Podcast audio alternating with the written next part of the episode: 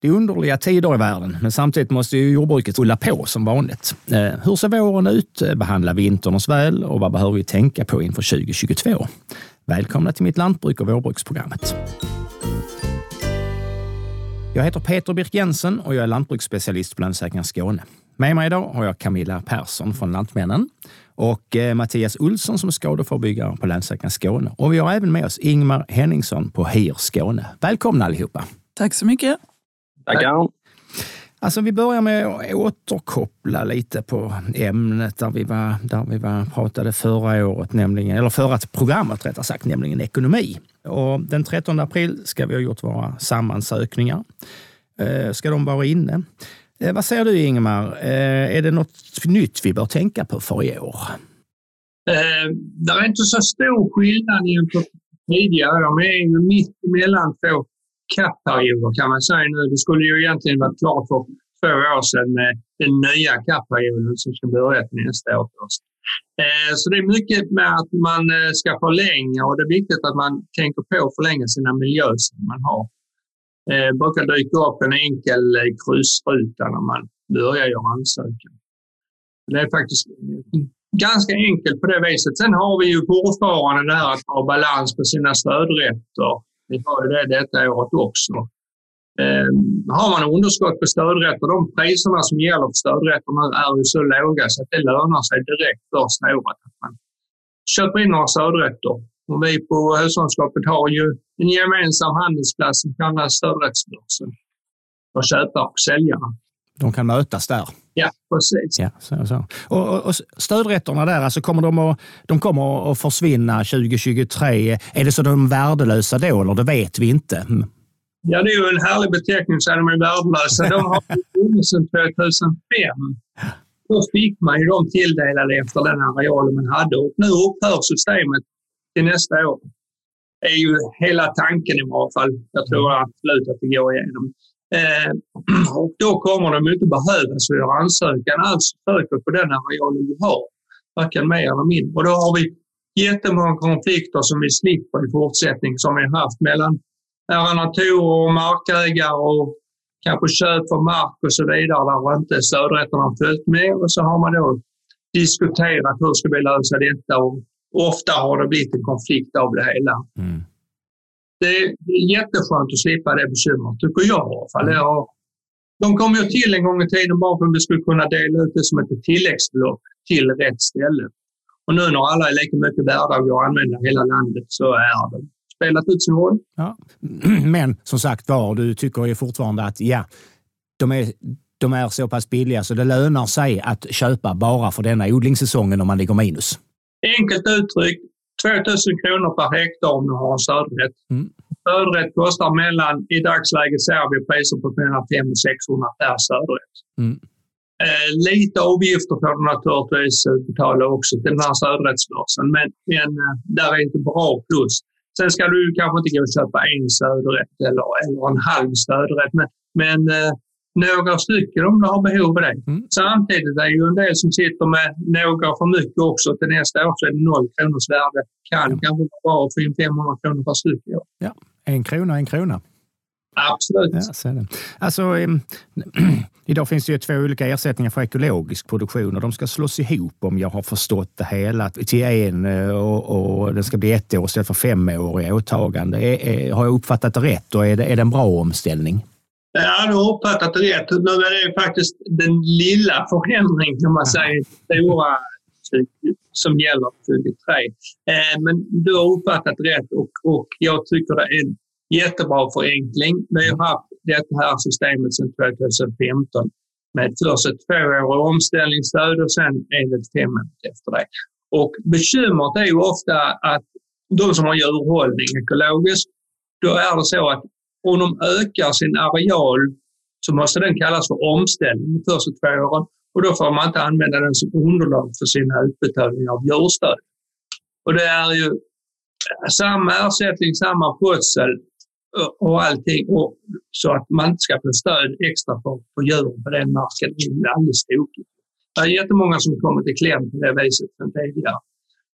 Och så eh, förenklar du också kraftigt med ettåriga stöd.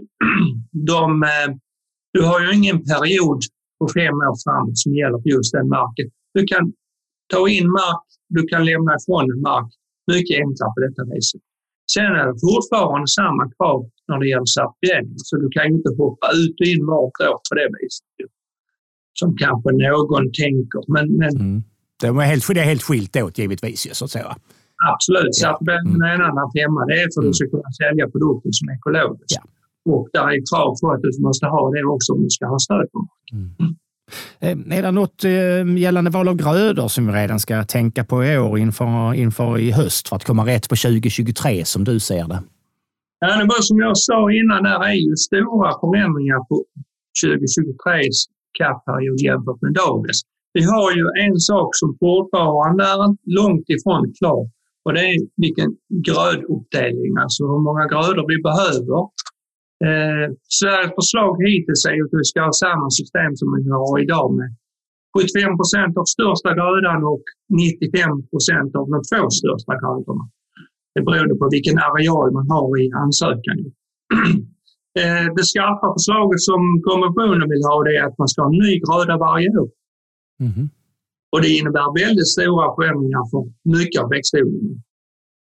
Eh, kanske man ska tänka på höst. Man ska kanske inte hösta för mycket höstvete för det kan bli ett problem nästkommande år. Mm. Sen vet jag att eh, det är de som säger emot mig, även mina kollegor. Och jag tror Camilla säger emot mig också att höstvete ska man ha så mycket som möjligt. Eh, håller jag med absolut med om, men vi vet inte hur stödsystemet ser ut exakt. Nej. Sen har vi ju några nya stöd också och där är en väldigt bra stöd som heter precisionsplanering. Och, eh, påminner väldigt mycket om ett gammalt stöd vi hade för rätt många år sedan där man eh, hade markkartering, man hade en växtsynsplan, man hade växtnäringsbalans och lite andra saker också. Och en ny grej är att man ska ha en grön zon runt sina dikesbrunnar som ligger ute i fältet. Två meter runt varje brunn. Eh, sådd med gräs eller örter eller blandningar av det ska det vara. Det ska göras, eh, det ska gjort i, i samband med att man såg huvudgrödan kan man kalla det för. Det kommer troligen bli dispens att man kan göra det våren 23. Men kanske läge att göra det i höst redan. Ja. Eller så tar man grävmaskinen och gräver ner dem, om de inte fyller någon funktion. Ja, Men då får man plocka fram sin gamla tre meters nordsten igen och använda den till det. Eh, det finns, jag tror de kvadratmeterna klarar du att slänga ut på hand. Jag gör det, ja. ja, ja, så är det. Hur är det med trädan, alltså med, med tanke på att livsmedelsproduktionen ska, bör öka? Har, vad har vi för tankar där? Eller vad har du för tankar där? Ja, det är ju det som är absolut högaktuellt den, den veckan kan man säga. Det togs ett beslut i förra veckan att eh, EU-kommissionen tog ett beslut att vi skulle inte behöva använda trädan så som det var gjort tidigare, för nu ska det vara fritt att odla på den. Och då innebär odlingen att det är fritt med bekämpning och, och eh, handelsgödsel också, och vanlig stallgödsel på denna eh, Sverige håller på, och det krävs faktiskt en tillämpning i varje land också, så att Sverige håller på och, och försöker få till en, en beslut på en tillämpning. Och det har inte kommit ännu. De har lovat att det ska komma denna veckan. Så de har idag och imorgon på sig. Kan man säga.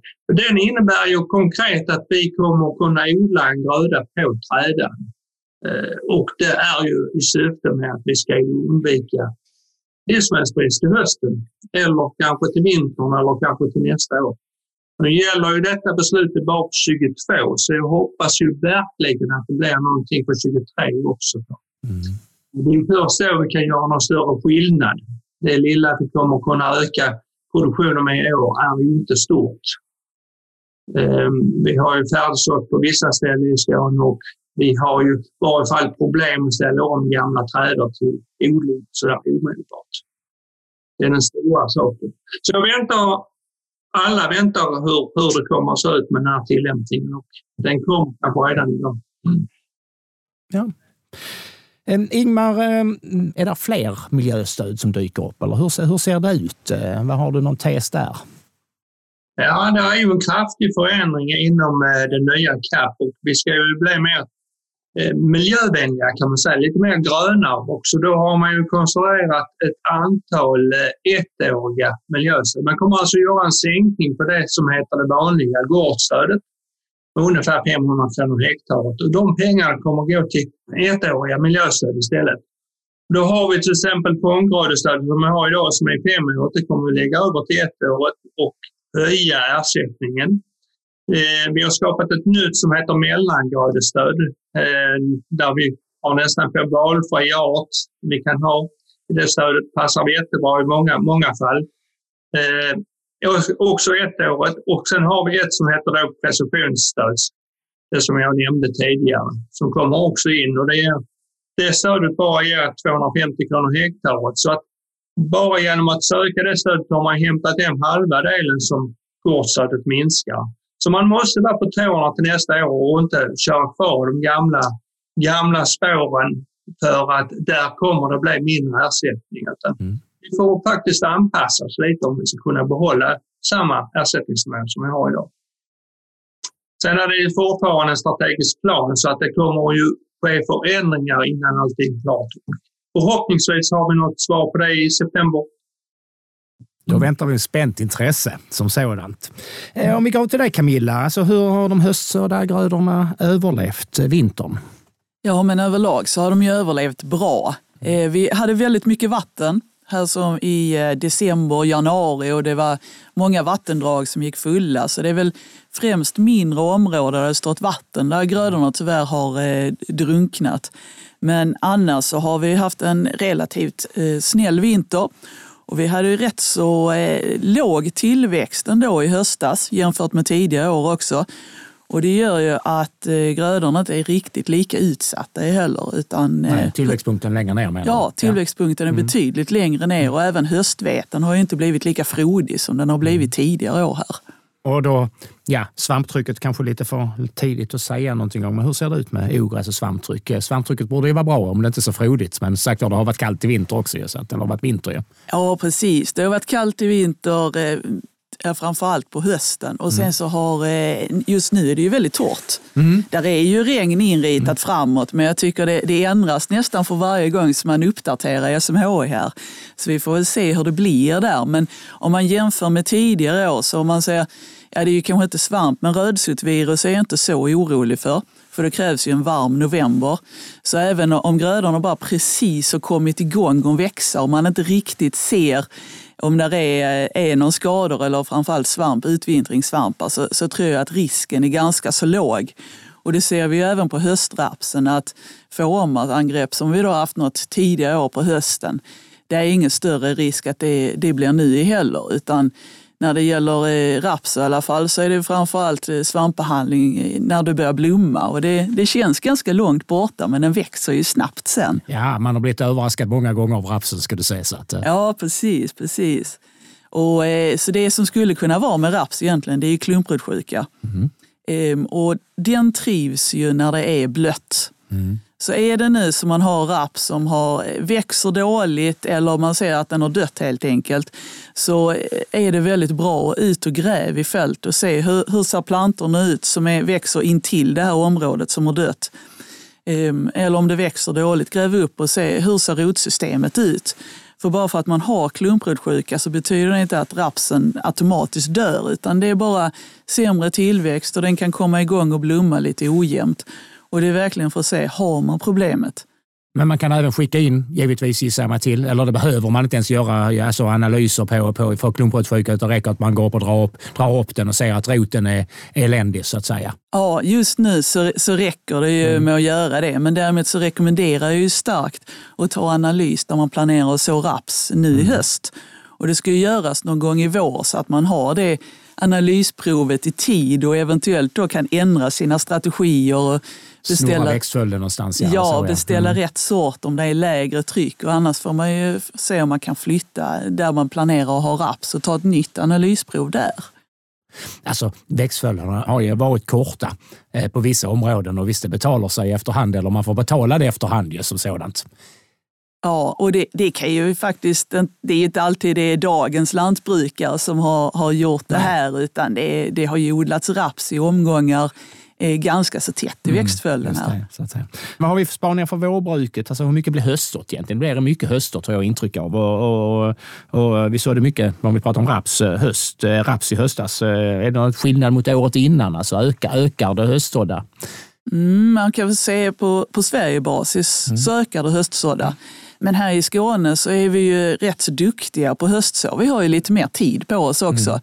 Så jag tror rapsarealen är överlag maxad. Ja. Och det brukar den ju. Det är väl bara något, något enstaka år där på 90-talet när priserna var riktigt dåliga på raps som vi inte hade maxat med raps. Ja, Utan den stora ökningen på, på just rapsarealen den har ju kommit längre norrut. Och nu är ju ett enormt intresse för så vårraps också. Så jag tror det kommer produceras väldigt mycket raps i år. Och får vi rätt förutsättningar så blir det ju bra skörd också här. Ja, just det. Som så. Och så ska vi ha med oss då med höstsådda, Ingmars tes tidigare också. Så att här, är, här är må många bollar att hålla i luften ju som sådant. Ju. Så att, äh, växtskyddsfronten, är, äh, något nytt på den? Vi pratade om det lite grann i höstas när du var här förra gången, men äh, en snabb repetition. Är det något spännande nytt som du kan rada mm. upp för dig? Ja, men vi kan se, alltså, in, inom begreppet växtskydd så ingår ju även de här Eh, plantstimulerande produkterna. Eller ja, vad heter det? plantstärkande kanske vi ska säga. Och där har vi ju för första gången nu en plantstärkande produkt på Lantmännen som då är testat av eh, Bioagri som heter Stimplex. Mm. Och den ska ju köras nu eh, ganska så tidigt i både raps och vete. Och eh, den är, det är, ursprunget är en alg som eh, växer i Kanada. Och eh, den algen den har lite tuffa miljöer att växa i då, men det är tidvatten och det är, ja. Och så idén då, det är ju att när grödan då tar upp de här ämnena från algen så får den eh, lite robustare struktur så den ska tåla torka och den ska tåla vatten mer. Och det innebär att man kanske kan då få någon mer dags tillväxt när vi får lite tuffare i fält helt enkelt. Ja. Så det, det, är, det är väl vår, vår stora nyhet. Sen mm. håller vi ju på att justera innehållet i mikronäringsprodukterna så vi kan få dem ännu mer maxade mm. till verkligen eh, göra nytta. Ehm, och sen så om vi säger nya växtskyddsprodukter så är det, är det samma aktiva substanser. Så alltså, vi har Pole Position till exempel, men det är en protiokonazol precis som, som Proline. Men den kommer ingå nu i vår svampstrategi i höstraps. Så det är väl lite mindre eh, justeringar där i produktsortimentet och eh, vi har ju, eh, det är lite nya glyfosatprodukter till exempel med lite högre koncentration. Eh, och sen så är det ju spännande också att se vad som händer under säsongen här. Det kan ju hända ganska så mycket men, mm. men det är inga jättestora nyheter på, på växtskyddssidan. Nej, ja, det, det, är, det är väl inte dåligt det heller. Det kanske betyder att det vi har funkar rätt så väl också som sådant. Så att, eh, ja, men det gör det och, mm. och vi justerar ju också utifrån våra strategiförsök nu mm. och eh, ja, såklart de officiella försöken. Eh, där vi då har möjlighet att justera doser och blandningar lite grann för att, för att få en lönsammare strategi helt enkelt. Ja. Det ska bli intressant att följa det här med eh, den kanadensiska algen som ja. sådan. Så att, eh, det, ja, roligt. Om jag går över till Mattias, skadeförebyggare på Länssäkringar och, och när vi pratar växtskydd så har det snutts växtskyddsmedel under åren och sånt. Men eh, hur ser eh, stölderna ut de sista tre åren? Ser vi, ser vi några skillnader? Är det något du är orolig inför 22 och 23? Nej, stölderna sen, eh, de senaste åren har ju faktiskt inte, varit, de har inte ökat så jättemycket under pandemin. Men ja, GPS försvinner alltid. Mm. Eh, lite åkklippare, åkpassklippare försvunnit. Mm. Inte så mycket direkt dieselstölder. Det kommer kanske en... Upp, upp igen ja. Och, och, och, alltså vi har ju verkar som man har fått ordning på diesel och växtskyddsstölder eh, över åren och de senaste åren. Eh, nu stiger ju dieselpriserna. Eh, vad tror du, blir, blir, blir eh, risken för stöld större nu eller hur tänker alltså, du? Det är en stor risk att det ökar igen ju. Men mm. det är som diesel. Alltså många lantbrukare idag de har redan byggt in sina tankar och har det inomhus och är duktiga på att låsa och larma runt omkring både dieseln och även växtskyddsmedlet. Ju.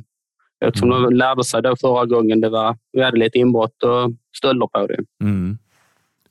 Så, att, eh, så du, eh, ja, det kan öka, men är, diesel är det, är det Är det det de går på först, tror du? Eller hur, vad tror du egentligen? Tror inte det eftersom alltså diesel, då måste man ändå ha rätt så stora ja, egna tankar med sig för att kunna stjäla om mm. man tar tanken med sig.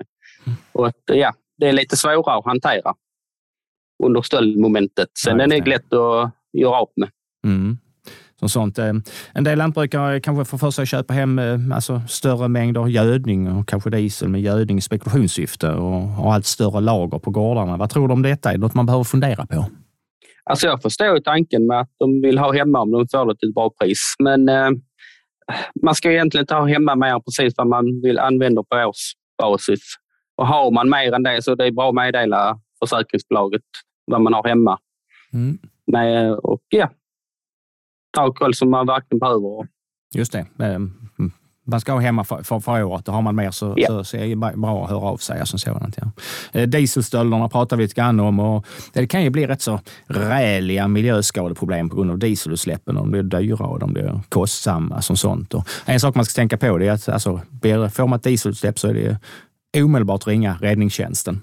Eh, så de kan rycka ut och försöka begränsa skadan. Och, och försäkringen ersätter i nästan till alla fall oförutsedd utströmning av vätska från cistern som sådant. Och det kan ju vara till exempel vid ett stöldförsök.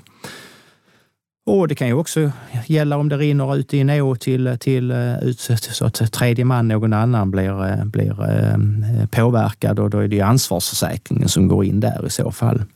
Eh, och, och, vad får vi göra då eh, som först räddningstjänsten och sen vi som försäkringsbolag? Man får lägga ut länsar och pumputrustning som renar vatten och bortschaktning av jordmassor. Det här är en jättedyr process. Eh, och det händer ju även dieselutsläpp med besiktigade tankar. Alla är ju stort sett är ju besiktigade. Kravet finns att de ska vara det, men när det händer så är det, är det ju oftast alltså vid rena stöldförsök. Eh, vi var inne, Mattias, inne på, på eh, gps som sådant. Alltså, utan våra GPS kan vi många gånger inte ens köra våra maskiner. Är det svårt att få tag i GPS idag om de försvinner och, och hur skyddar vi bäst eh, vår teknik? Vad säger du? Alltså det är, alltså, GPS de är eh, attraktiva. Och det är ju, ta in dem när man har gjort gjort klart för dagen eller avslutat arbetet, har dem inlåsta. Mm. Går det inte att plocka ner dem på ett enkelt sätt, kör in hela maskinen i maskinhallen eller verkstaden. Mm. Och DNA-märk dem. Eh, det finns sådana enkla satser man kan köpa och pensla på. Och det är egentligen all, allt sånt mindre grejer det är bra DNA-märke. Och sen ta eh, chassinumret. Eh, skriv upp det så man har det någonstans inlåst. Så det är lite lättare om man fall hittar några man misstänker är stulna. Mm, I spårningssyfte då som sådant? Ja, precis. Ja, det, som så, så att, mm. Är det långa leveranstider på GPS? Har du en aning om det? GPS-anläggningar kanske vi ska uttrycka det som. Ja, det är, där är ju rätt så lång leverans. Och det är ju både på att många som blir stulna precis under ja, när maskinerna står ute. Då är det ju brott och många som vill använda dem.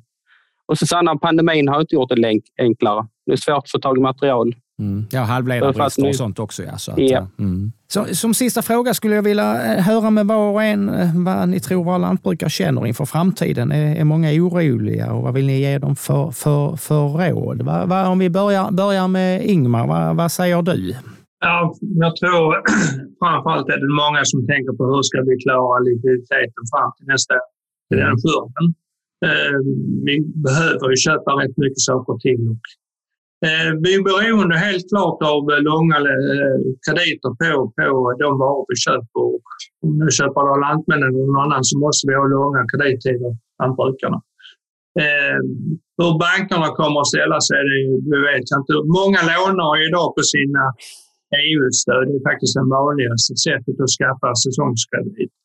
Och, eh, det kommer många ha gjort. Där, där diskuteras att öka förskottsutbetalningen från från Jordbruksverkets eh, när det gäller stöden. Men det handlar ju fortfarande bara om 16 oktober som de pengarna kommer. Så det är långt efter skörden. Det är liksom inte då vi har det stora behovet av pengar. Utan det är nu i juni kan man säga. Mm. Juli.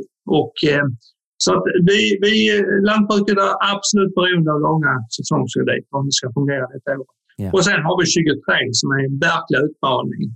Och där har vi ingångsvärde, ingången på insatsvarorna enormt dyra. Ja, just det. jämfört med i fjol. Så det är det som är den stora utmaningen. Och, och eh, vi behöver mat. Hela Europa behöver mat. Mm. Det, vi behöver bara fundera lite på vad som har hänt med, med de två länderna som inte kommer att producera så som de har tänkt tidigare.